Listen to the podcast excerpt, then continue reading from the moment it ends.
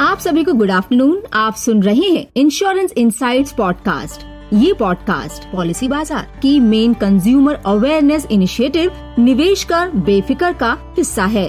इस पॉडकास्ट में हम आपके लिए बीमा को सरल बनाने का प्रयास करते हैं, ताकि आप अपने सुरक्षित भविष्य के लिए बीमा का अधिकतम लाभ उठा सकें। पॉडकास्ट शुरू करने से पहले मैं आपको याद दिलाना चाहती हूँ कि अगर आपने अभी तक हमारे पॉडकास्ट को सब्सक्राइब नहीं किया है तो बिना इंतज़ार के कृपया इसे तुरंत सब्सक्राइब करें। हमारा podcast Spotify Google Apple Amazon music Jio Saavn Hungama और विंक म्यूज़िक पर भी उपलब्ध है। तो चलिए शुरू करते हैं आज का सेशन पेरेंटहुड आपके जीवन के सबसे खूबसूरत पड़ावों में से एक है। एक तरफ़ जहाँ ये आपके जीवन में खुशियाँ लाता है, वहीं साथ ही ढेर सारी जिम्मेदारियाँ भी लाता है। एक बच्चे के पालन पोषण में कई एक्सपेंसेस शामिल होते हैं, जिनमें सबसे महत्वपूर्ण एजुकेशन है। भारत में उच्च शिक्षा का खर्च आसमान छू रहा है, जिससे ये एक मध्यम वर्गीय परिवार के लिए अफोर्ड करना पॉसिबल नहीं है। क्या आप जानते हैं कि वर्तमान में एक प्राइवेट कॉलेज से एमबीए कोर्स करने की लागत लगभग 30 लाख रुपए है? इसके अलावा छह प्रतिशत की वार्षिक महँगाई की दर को देखते हुए अगले 20 सालों में लागत छियानवे लाख रुपए तक पहुँचने की उम्मीद है। इसीलिए अपने बच्चे के भविष्य की शिक्षा और जरूरतों के लिए एक बड़ा कोष बनाने के लिए सही वित्तीय साधनों में निवेश करना ही समझदारी कही जाती है। आपके बच्चे के उज्जवल भविष्य के लिए एक बड़ा कोष बनाने के बारे में इसे और विस्तार से बताने के लिए हमारे पास पॉलिसी बाज़ार डॉट कॉम में निवेश प्रमुख श्री विवेक जैन है। पॉडकास्ट में आपका स्वागत है विवेक। धन्यवाद भानवी।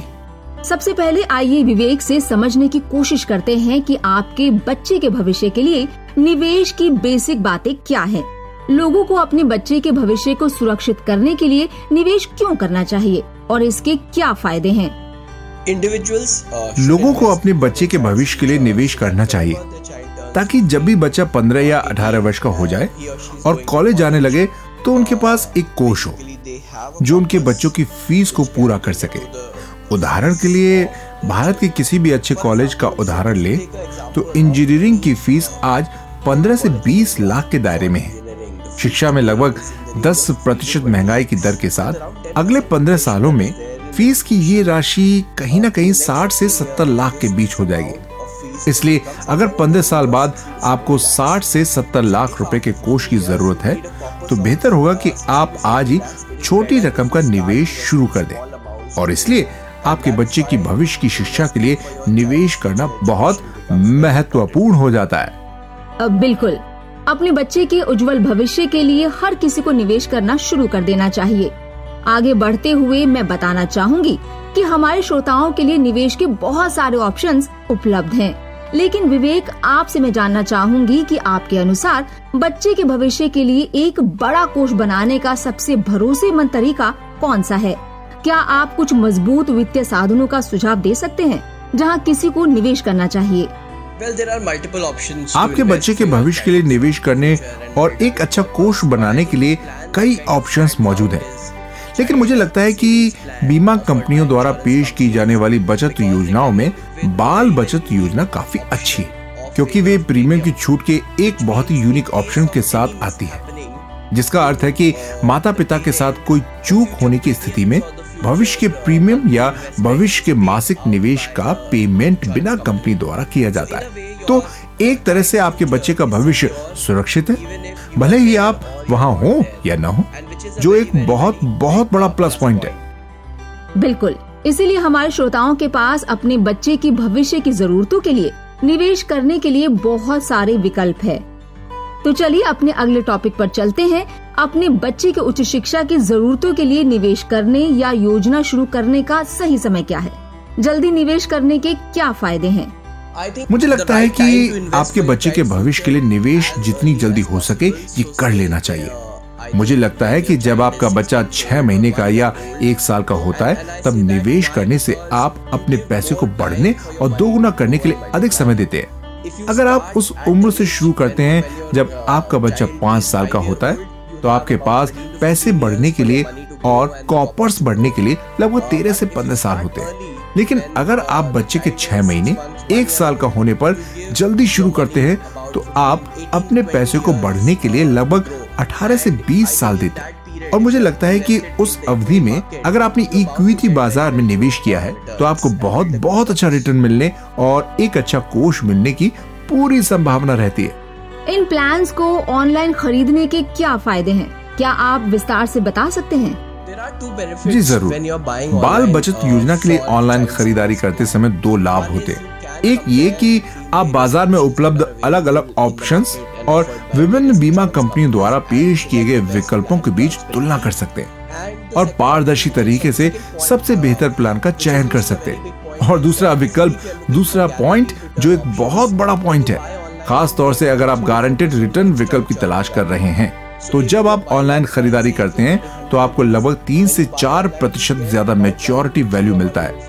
मान लीजिए, अगर आप ऑफलाइन खरीद रहे हैं और आपको सौ रुपए मिल रहे हैं तो ऑनलाइन खरीदने पर आपको लगभग 103 या 104 रुपए मिलते हैं। तो ये लगभग तीन से चार प्रतिशत अतिरिक्त पैसा है जो आपको ऑनलाइन खरीदने पर मिलता है। इसीलिए इन योजनाओं को ऑनलाइन खरीदना इस तथ्य को ध्यान में रखते हुए समझ में आता है कि आप बहुत सारी योजनाओं की तुलना कर सकते हैं और आपको इन योजनाओं के बारे में जानकारी भी मिल जाती है। हमारे आखिरी प्रश्न की ओर बढ़ते हुए पूछना चाहूँगी, पिछले कुछ वर्षों में एफडीआई का हिस्सा कई गुना बढ़ गया है। क्या इसका मतलब ये है कि अनिवासी भारतीयों के लिए निवेश के ढेरों अवसर है और ये भारत में अनिवासी भारतीयों के लिए कैसे फ़ायदेमंद हो सकता है? मुझे लगता है कि भारत की विकास की कहानी सभी को पता है। और भारत की अर्थव्यवस्था ने जिस तरह से महामारी की पहली लहर के बाद वापसी की है वह अभूतपूर्व है। अगर आप पिछले एक साल पर नज़र डालें तो भारतीय शेयर बाज़ार ने अमेरिकी बाजारों या चीन के बाज़ार या जापान या सिंगापुर या इन सभी बाजारों से तुलना करने पर भारतीय शेयर बाज़ार ने सबसे ज़्यादा रिटर्न दिया है। और इसलिए मुझे लगता है कि भारतीय बाज़ार एफडीआई के साथ साथ एन से बहुत अधिक निवेश आकर्षित कर रहा है। मुझे लगता है कि भारतीय विकास की कहानी अगले कम से कम पाँच से दस साल तक बनी रहेगी। इसलिए मैं कहना चाहूँगा कि भारत अनिवासी भारतीयों के लिए निवेश करने के लिए एक बहुत ही अच्छी जगह है। विवेक, आपकी बहुमूल्य जानकारी के लिए धन्यवाद। मुझे यकीन है कि ये हमारे श्रोताओं के लिए बहुत मददगार होगा। संक्षेप में, बाल निवेश योजनाएँ आपको अपने बच्चे की बढ़ी हुई शिक्षा लागत और भविष्य की जरूरतों के लिए वित्तीय रूप से तैयार करने में मदद करती है। अपने बच्चे के भविष्य के लिए जल्द से जल्द योजना बनाना शुरू करना महत्वपूर्ण है। ये आपके कॉप्स की लंबी अवधि में बढ़ने की अनुमति देता है। इसके अलावा ये आपको इन्फ्लेशन की दर से अधिक रिटर्न देकर इन्फ्लेशन से भी बचाता है। तो दोस्तों, अब हम अपने अगले पार्ट की ओर बढ़ते हैं, जिसका नाम है पॉलिसी पीडिया जिसमें हम आपको कठिन शब्दों के बारे में जानकारी देते हैं। तो आज का शब्द है क्लेम सेटलमेंट रेशियो तो क्लेम सेटलमेंट रेशियो क्या है? ये क्लेम किए गए कुल संख्या में से बीमाकर्ता द्वारा निपटाए गए दावों की राशि है। अगर अनुपात 90 से ऊपर है तो इसे एक अच्छा क्लेम सेटलमेंट रेशियो माना जाता है। ये दावों को संभालने के लिए बीमा क्षमता को दर्शाता है। अपनी बीमा पॉलिसी में निवेश करने से पहले क्लेम सेटलमेंट रेशियो की जाँच करने की रिकमेंडेशन दी जाती है। तो दोस्तों, आज के लिए बस इतना ही। मुझे उम्मीद है आपको हमारा एपिसोड ज़रूर पसंद आया होगा। आपके बीमा ज्ञान को बढ़ाने के लिए हम जल्द ही एक और इन्फॉर्मेटिव एपिसोड के साथ वापस आएँगे।